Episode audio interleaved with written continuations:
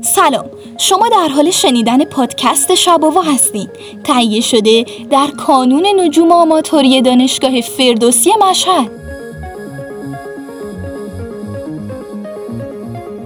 در این سری از پادکست های شباوا قراره که در مورد سیرک صحبت کنیم.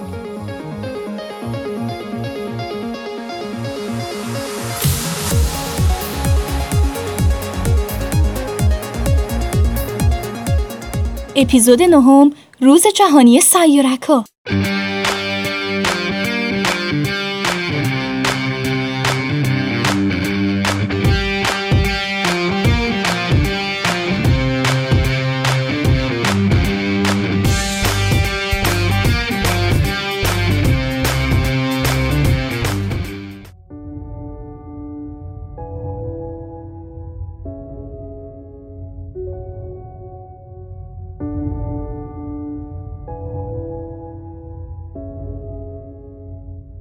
ها تقویما بین روزا و تاریخهای معمولی هر هفته و هر ماه یه سری روزایی هم دارن که هر کدوم به نوعی و به دلیلی با روزای عادی متفاوتن. به عنوان مثال اون روز می‌تونه تاریخ یه امتحان سختترم باشه. البته که منظورمون همچین روزایی نیست.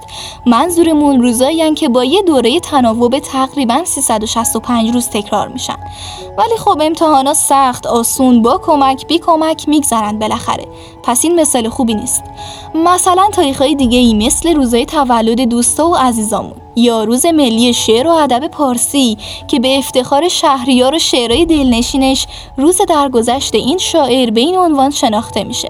یا مثلا روز جهانی سیرک ها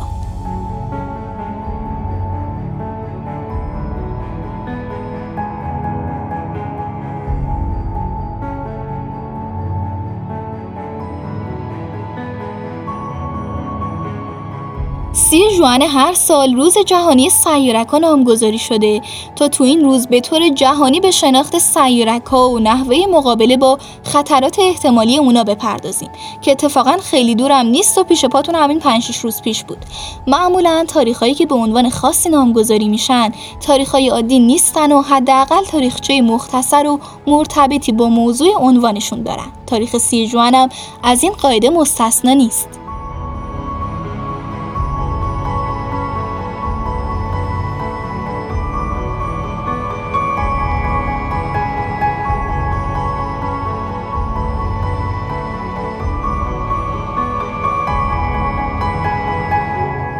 بخشی از اپیزود قبل کوتاه از چند مورد برخورد سیارکی صحبت کردیم.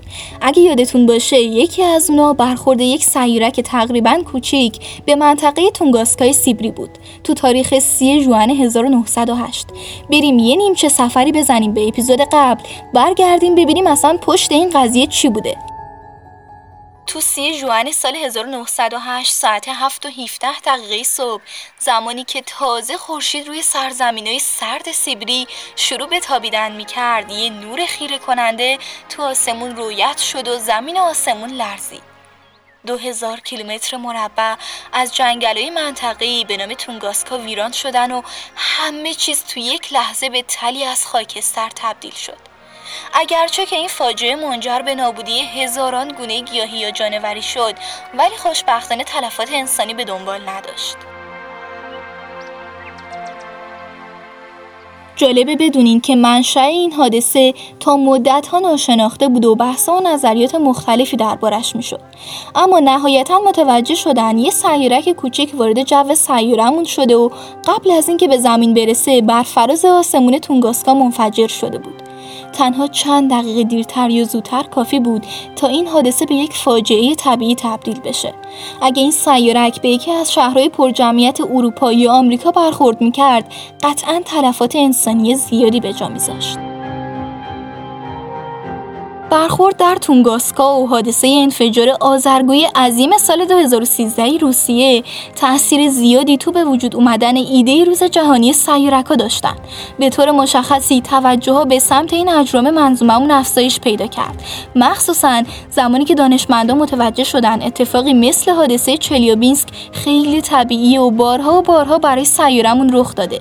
اما چون تو صحراهای غیر مسکونی و یا اقیانوسا بودن ما از اون بیخبر موندیم. و در نهایت همین ضرورت شناخت بیشتر این اجرام بود که گروهی از دانشمندا، هنرمندا و فعالان علمی پیشنویس بیانیه‌ای رو تنظیم کردن و به سازمان ملل متحد پیشنهاد کردند تا روز سی ژوئن هر سال به نام روز جهانی سیارک‌ها نامگذاری بشه. بلافاصله این طرح حامیه بیشتری پیدا کرد. چهرههایی مثل ریچارد داوکینز، زیستشناس و مروج علم، بیل نای مروج علم، پیتر گابریل موسیقیدان، جیم لاول فرمانده آپولو 13 کریس هدفیلد فضانورد کانادایی و فرمانده ایستگاه فضایی بین المللی الکسی لئونوف فضانورد با سابقه روس برایان کاکس فیزیکدان و مروج علم و کیپ تورن کیهان شناس برجسته به جمع امضا کنندگان این طرح پیوستند و اونو به سازمان ملل متحد ارائه کردند و این سازمان در سال 2014 به طور رسمی با پذیرش این طرح روز 3 ژوئن و به نام روز جهانی سیارک‌ها نامگذاری کرد.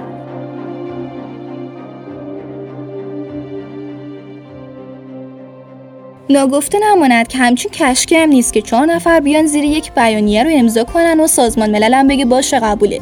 جالبه بدونین توی یکی از بندهای مصوبه روز جهانی سیارکا تاکید شده که باید با افزایش آگاهی و دعوت همه به کارزاره جستجوی سیارکا که از سمت منجمای حرفه‌ای و آماتور تو سراسر جهان و از جمله تو ایران دنبال میشه تا سال 2024 تعداد سیارکای تازه کشف شده تو هر سال و به 100 هزار مورد افزایش بدیم.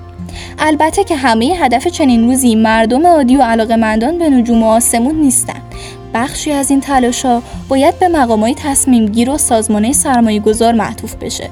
با وجود اهمیت و خطر جدی که چنین اجرامی برای زمین و امنیت ما دارن تو همه دنیا تازه چند ساله که بودجه های چنین برنامه های یه ذره افزایش پیدا کرده. اما این افزایش بودجه به هیچ وجه قابل مقایسه با نیازی نیست که این حوزه لازم داره. نکته مهم اینجاست که این رویدادها مرزی نمی‌شناسن و هر جای ممکنه رخ بده و می‌تونه منشأ بحرانایی عظیم و جهانی باشه. علاوه بر تمام اینا اهمیت شناخت سیارک از جهات علمی، اقتصادی و غیره که تو اپیزود سه مفصل راجبشون صحبت کردیم قابل ملاحظه.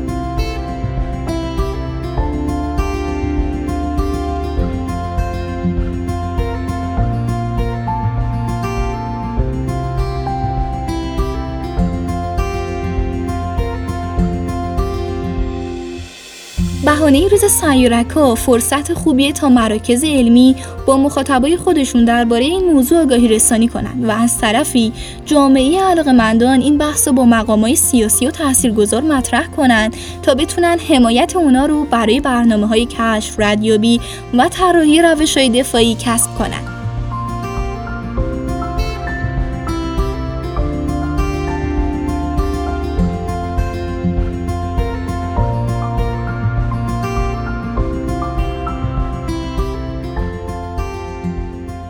و اما اینم از نهمین اپیزود شباوا امیدوارم خوشتون اومده باشه. اما قبل از اینکه خدافزی کنیم تا شارژ گوشی من تموم نشده دو تا نکته رو بگم و بعدم با هم آخرین اپیزود از سری داستانه جذاب سیارکا رو به سرمنزل خودش برسونیم. اولین نکته این که یه بار دیگه پرچم کانون نجوم آماتوری دانشگاه فردوسی مشهد به همت دوستای بزرگوار نجومیمون بالا رفت و 237 گنجینه جذاب از فضا که توسط تلسکوپ هابل ثبت شده رو این بزرگواران در قالب یک کتاب الکترونیکی در آوردن و به صورت رایگان در اختیار عموم قرار دادن.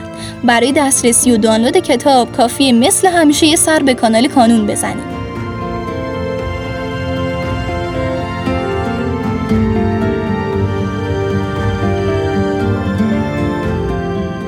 و در آخر همونطور که اشاره کردم این اپیزود آخرین اپیزودیه که ما درباره سیارک و دنیای پر از شگفتیشون صحبت کردیم. اپیزود بعدی صرفا پرسش و پاسخ و قراره که با همکاری شما باشه.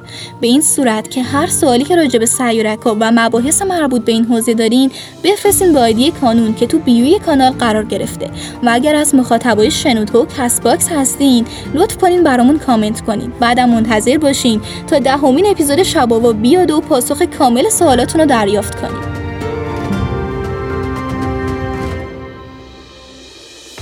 خیلی ممنونم از اینکه به این اپیزود گوش دادین. خوشحال میشیم شب و با دوستاتونم به اشتراک بذارین و اونها رو هم از حس قشنگ شبگردی تو دل آسمون بهره مند کنین.